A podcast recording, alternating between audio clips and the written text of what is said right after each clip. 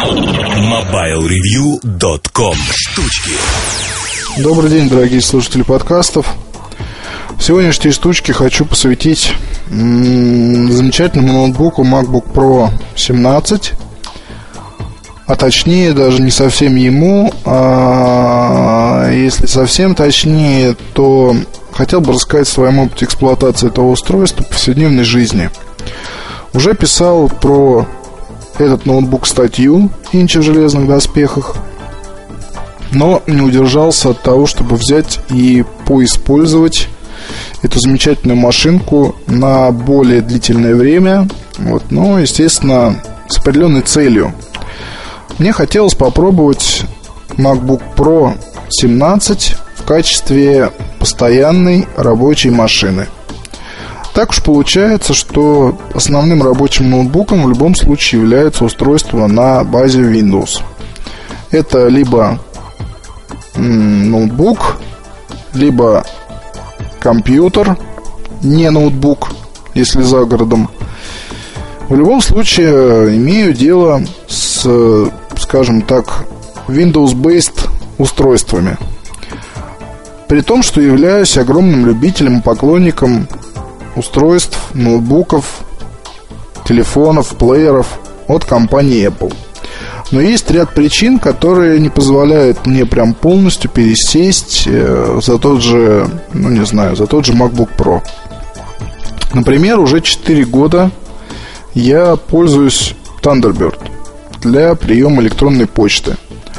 Уже есть огромный архив – и никуда от него не деться. То есть, ну, если пересаживаться на голую систему с голым почтовым клиентом, то банально не удастся решать массу вопросов из-за того, что я не помню почту там, тех или иных граждан, с которыми общаюсь ежед... еже... там, ну, ежедневно, по большому счету.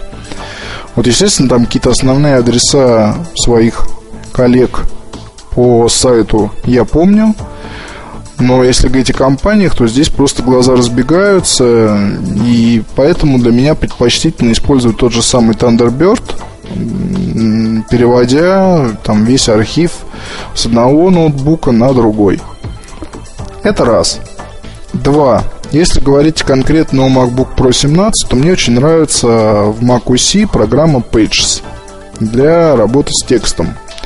Увы, но на 17-дюймовом ноутбуке из-за разрешения 1920 на 1080 с работой а, в этой программе просто не сложилось. Из-за разрешения все там выглядит достаточно смешно, и настроить под себя в итоге Pages не удалось. Как вариант, можно было работать э, в Google Docs но мне кажется, что это стоит использовать, когда я, допустим, нахожусь вне дома, когда нет нормальной программы под рукой, тогда да. Вот а в противном случае все-таки нет. В итоге было принято решение очень простое. Поставить на MacBook Pro 17 Vista и превратить его в такой виндусовый ноутбук. Достаточно нетипичный, но тем не менее. Чем я, собственно, и занялся. А, был, был, был разбит, соответственно, диск на два раздела. Вот, под э, Windows я выбрал 200, 200 а, гигабайт. И, соответственно, что я вам хочу сказать. Про установку э, и прочее, там э, я уже писал не раз в статьях на сайте, она не представляет никаких сложностей. Вставили диск, вот следуйте указаниям программы, ничего такого сложного нет. После установки у нас получается такой, в общем, практически уже готовый к использованию ноутбук с Windows Vista. Вот за маленьким исключением нужно вставить диск с комплекта с MacBook Pro, на котором содержатся драйвера. После установки драйверов все у нас начинает работать. Это касается и видеокарты, и там других систем всяких. Вот, вот перед вами, соответственно, панель Bootcamp есть на главной всегда ссылочка на нее, где вы можете легко перезагрузить, перезагрузиться в macOS. Здесь ничего не сложного. Ну что может быть сложного в другом разрезе, да? Или к чему нужно привыкнуть? Ну, во-первых, здесь как таковой нет клавиши Delete. Она есть э, по сочетанию FN и Backspace. А, соответственно, тут другие будут уже у вас привычки, когда, ну вот ежедневная процедура для меня, когда что-то снимаешь, вот разбираешься с фотографиями, вот Ctrl-A, потом Ctrl там C, Ctrl-V. Вот стандартная процедура. Вот когда надо что-то удалить, соответственно, это Ctrl-A и не Delete, а уже FN Backspace. Об этом надо помнить. Также надо помнить о том, что есть панель управления Bootcamp.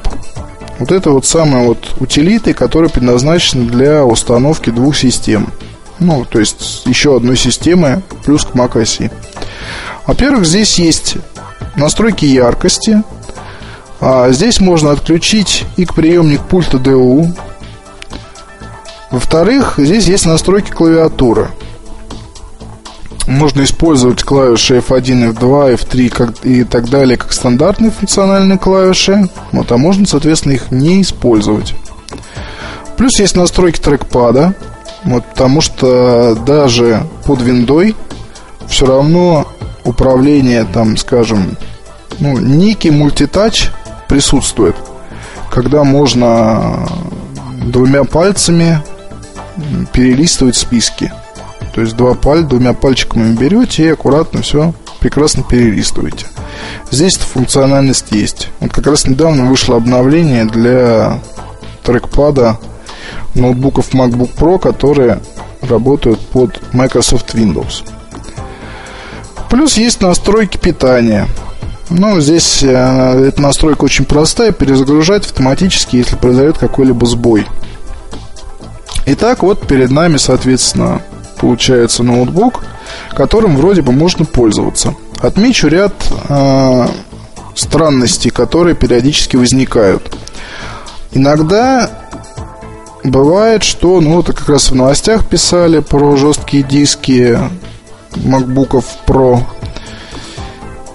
Здесь есть какой-то подозрительный шум, вот, который не заметен в macOS и становится заметным при работе Windows Vista.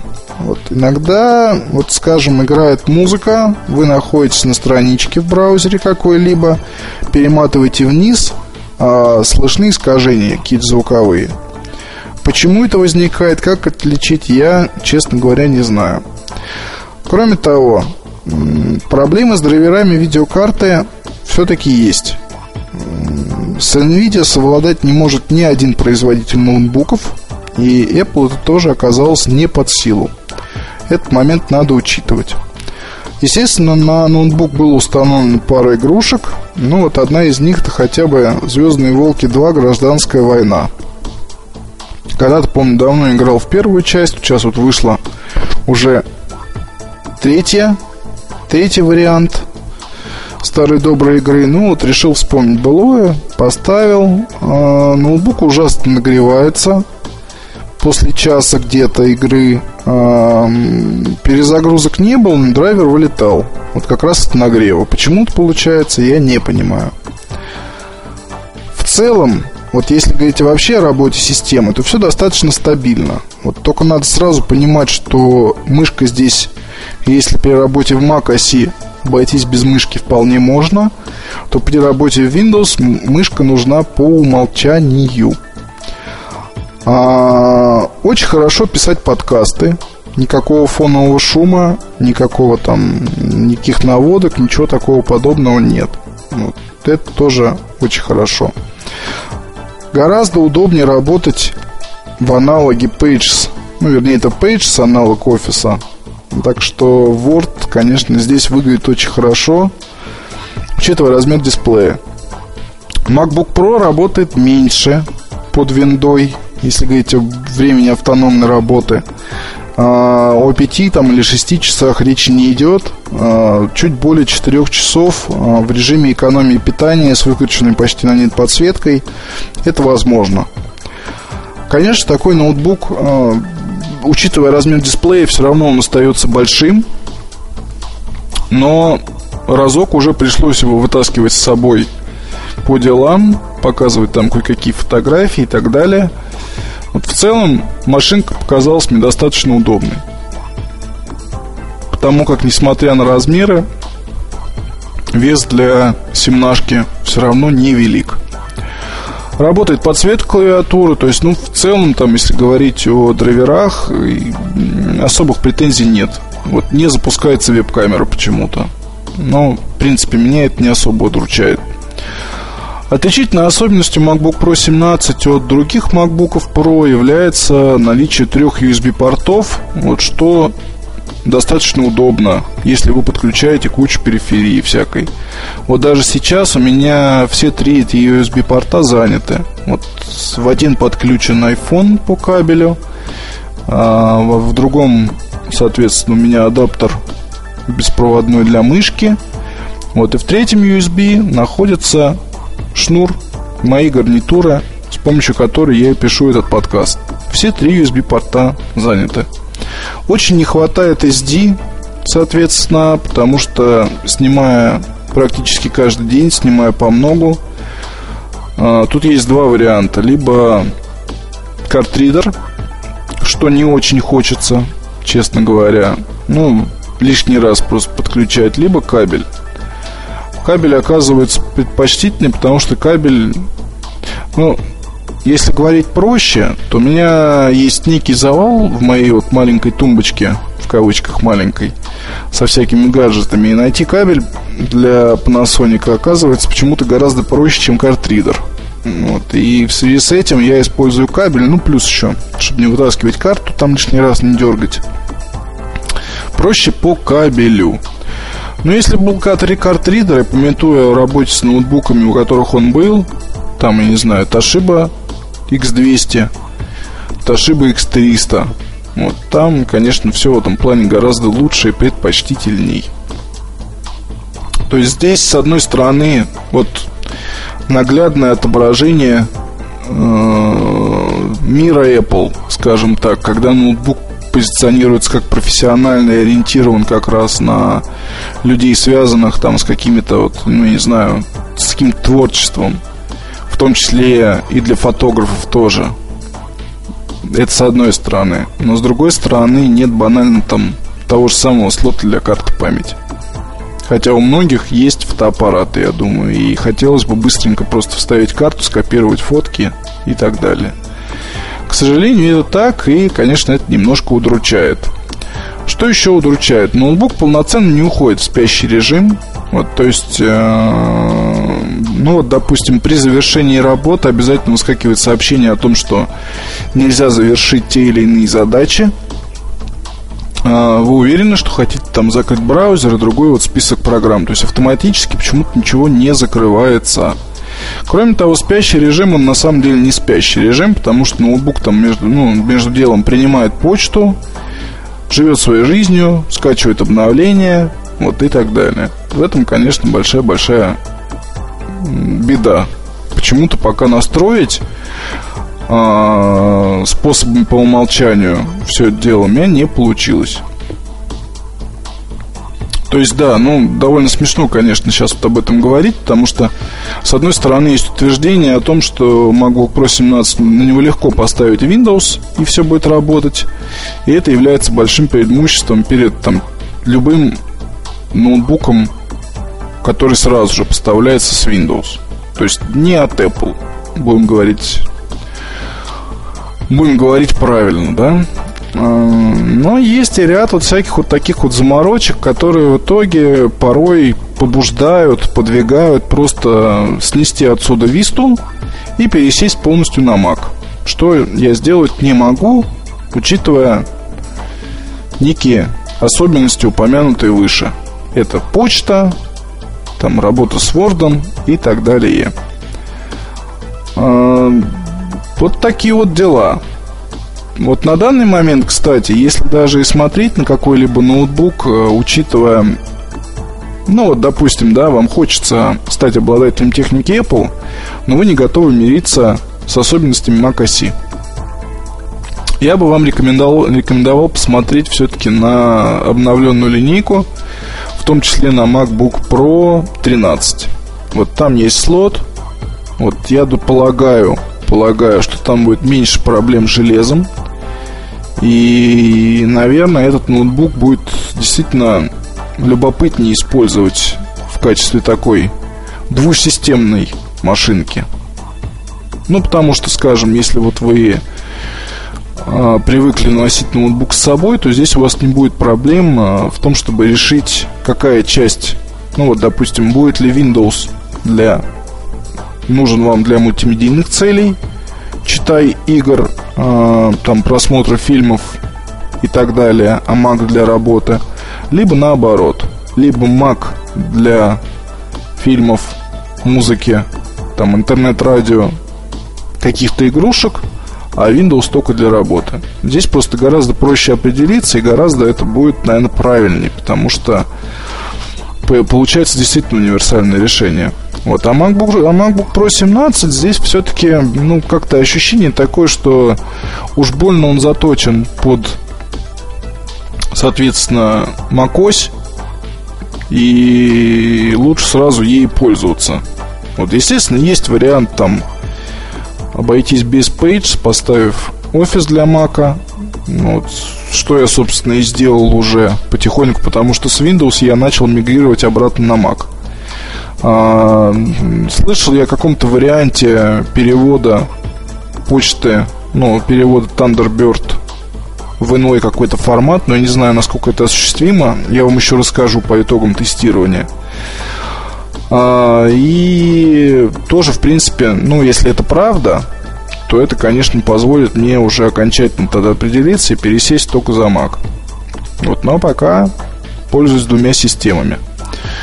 И да, получается по факту, что днем я использую Windows, а вечером с большим удовольствием, когда уже все текущие дела закончены, почта не нужна, там, не знаю, Skype не нужен, Word не нужен, перезагружаюсь в Mac, и у меня работает как мультимедийная станция некая. То есть там музыка играет, Аська работает, Адиум, читай и так далее.